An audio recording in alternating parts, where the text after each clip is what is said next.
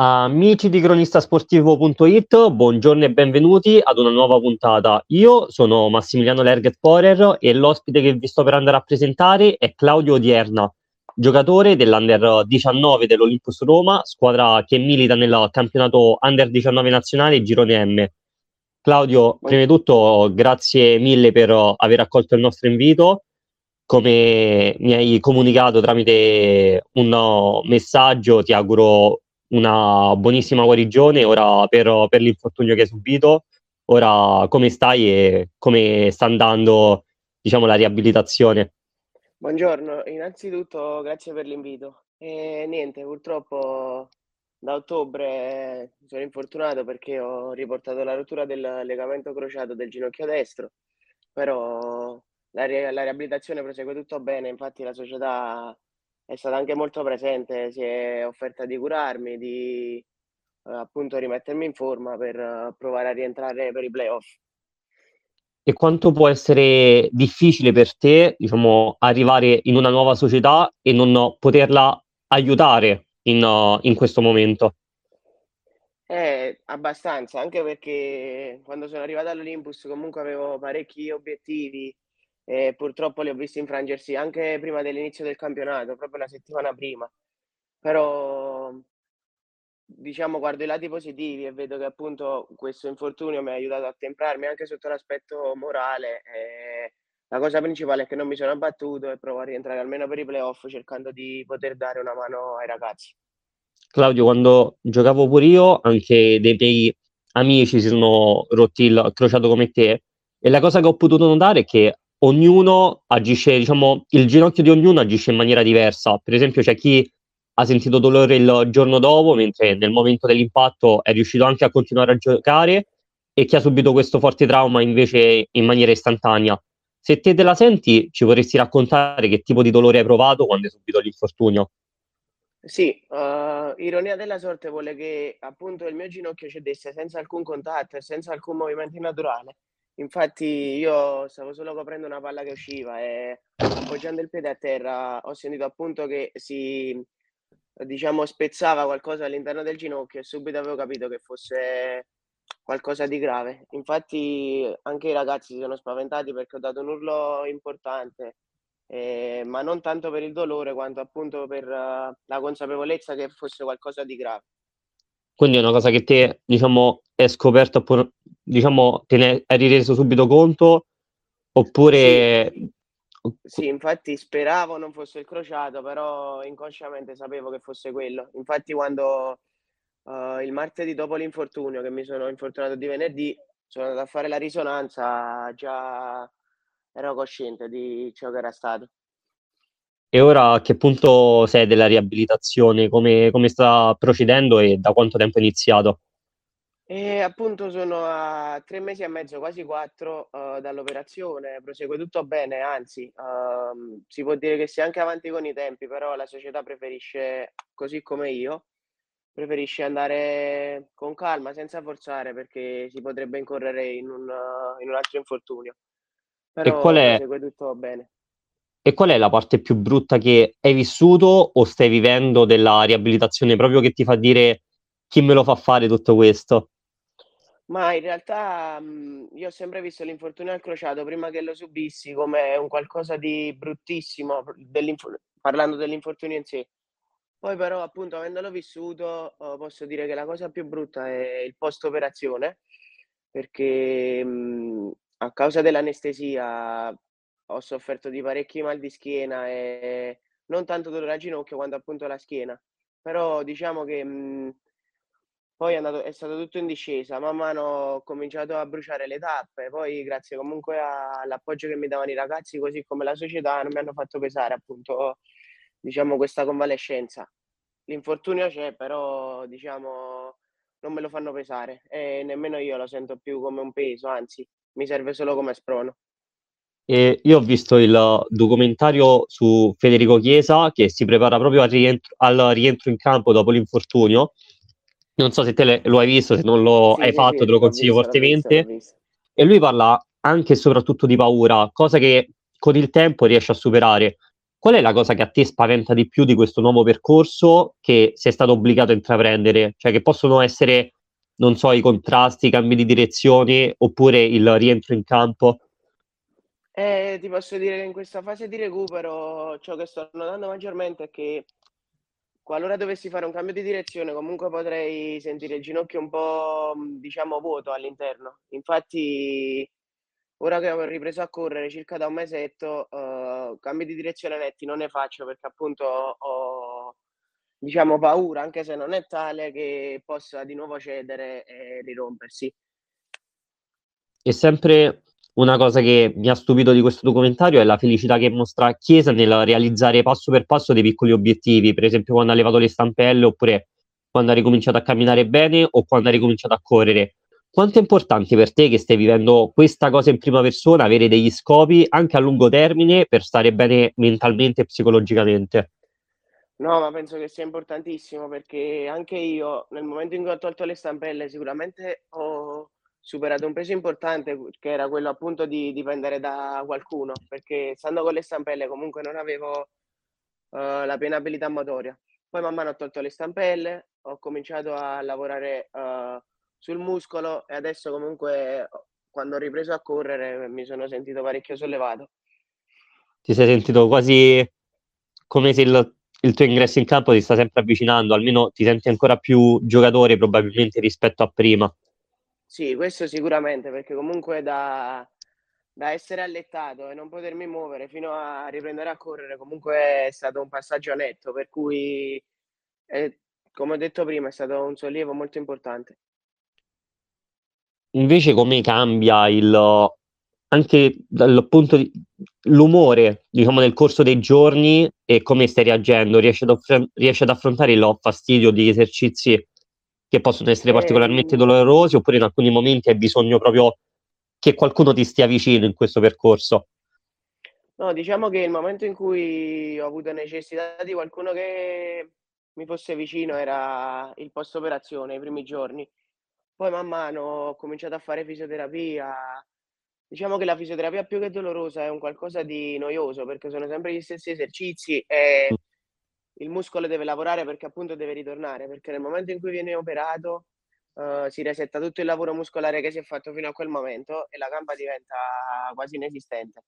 Per cui diciamo l'unica montagna da scalare era quella, però adesso sto più che bene, diciamo. E negli ultimi anni tante sono le persone che si sono rotte il crociato, alcune sono tornate anche più forti prima, mettendo da parte, trascurando il trauma che hanno subito, altre invece hanno fatto proprio fatica a ricominciare, spesso costrette anche ad abbandonare lo sport. Te che consiglio, che incoraggiamento daresti ad un ragazzo che deve affrontare o che ha già affrontato il tuo stesso percorso? Per, eh, diciamo, vai, vai. Ah no, stavo dicendo, purtroppo dopo il mio infortunio ci sono stati anche miei amici che si sono rotti il crociato e comunque ci siamo sentiti e diciamo, se si può dire, essendo un veterano di questo infortunio perché l'ho vissuto prima, mi sono sentito già di dire um, che la cosa più importante è appunto non abbattersi, perché poi è una cosa psicofisica, se arriva il cervello e tu già parti abbattuto, il muscolo ha più difficoltà nel rispondere, quindi anche i tempi di recupero si allungano così come le proprie considerazioni su se stesso o sullo sport che si pratica.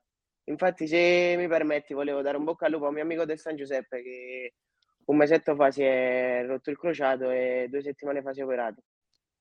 Allora, speriamo che sia te sia lui comunque rientrerete presto in campo e adesso guardiamo anche il lato positivo. Qual è, diciamo, come dove adesso la tua testa durante il periodo della, della riabilitazione? Stai cercando anche con il tempo libero che ti ritrovi e che ti costringe a stare fuori dal campo, stai scoprendo cose nuove, sta nascendo qualche passione di cui non siamo a conoscenza? No, ma più che altro io quest'anno mi sono trasferito a Roma dopo aver fatto la maturità, per cui l'obiettivo principale era comunque continuare gli studi.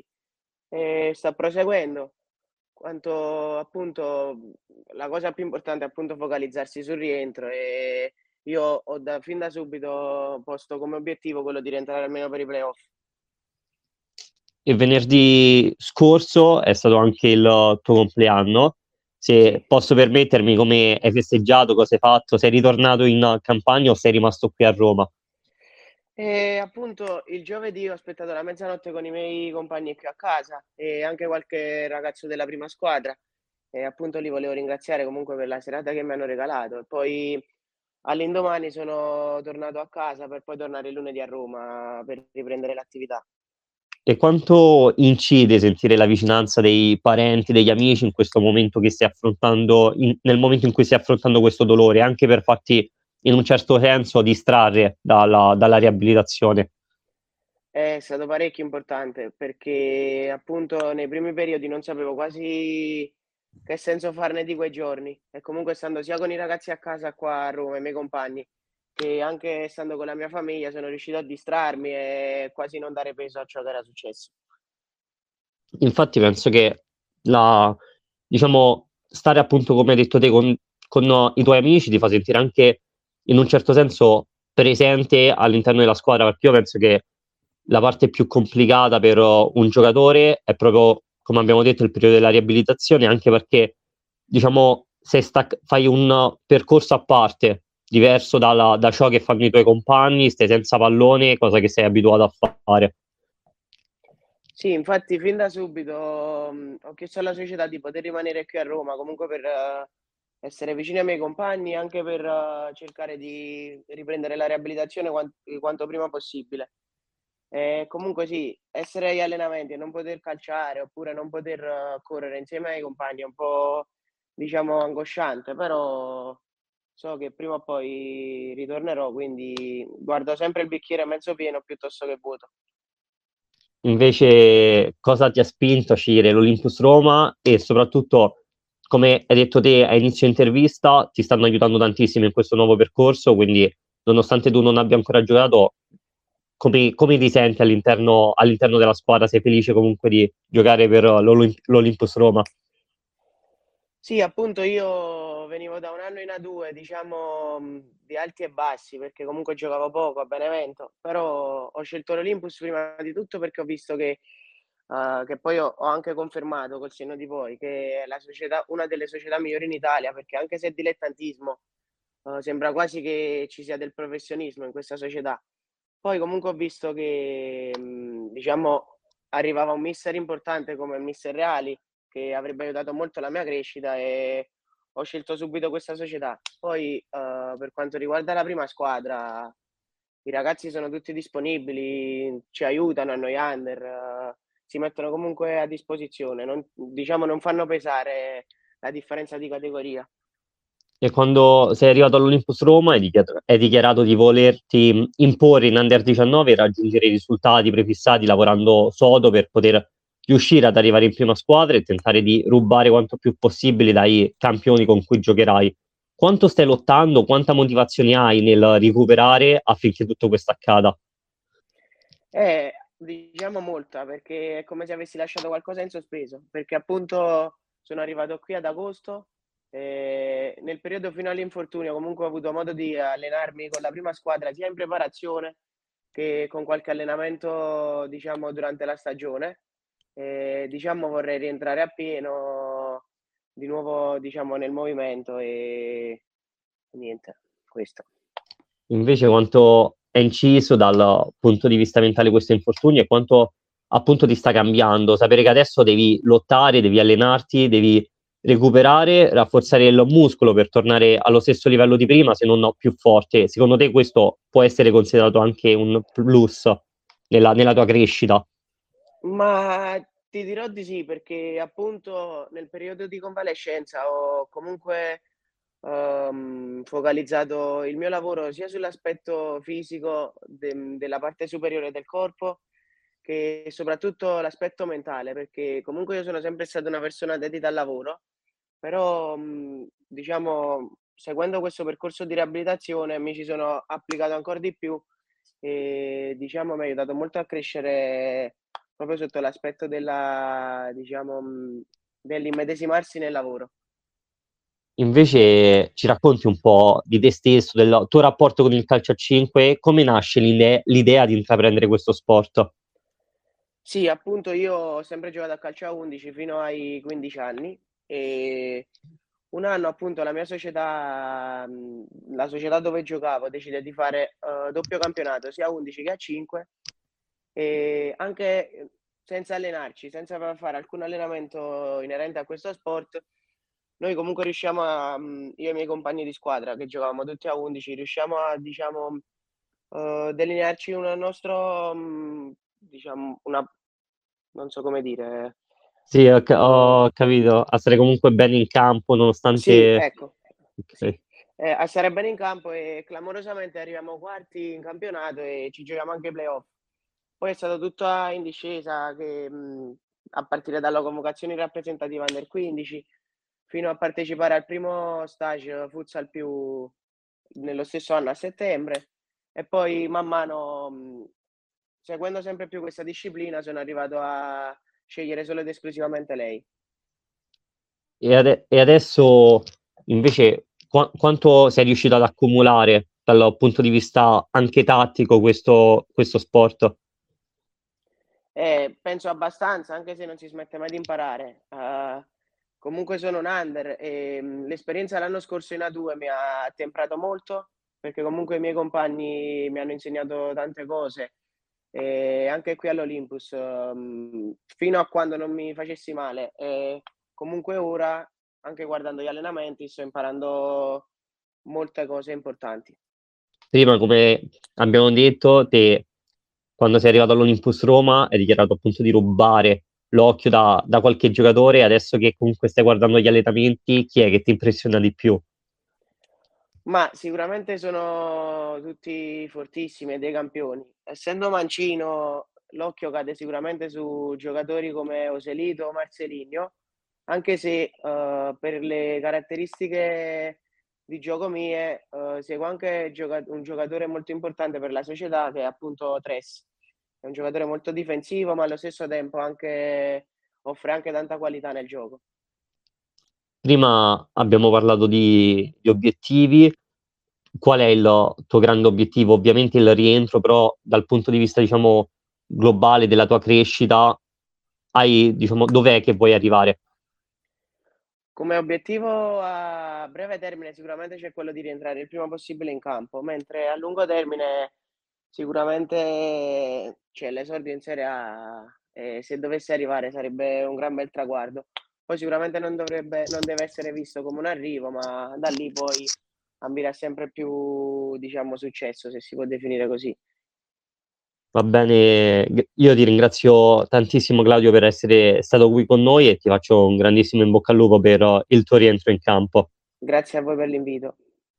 Ricordo a tutti gli ascoltatori di cronistasportivo.it che sarà possibile risentire l'intervista sul canale sportivo, eh, il canale Cronista Sportivo su Spotify, continuate a seguirci per rimanere sempre connessi sui nostri canali social, Instagram, Facebook e Telegram. Vi auguro, vi auguro una bellissima giornata, un saluto da Massimiliano Lerget Porer.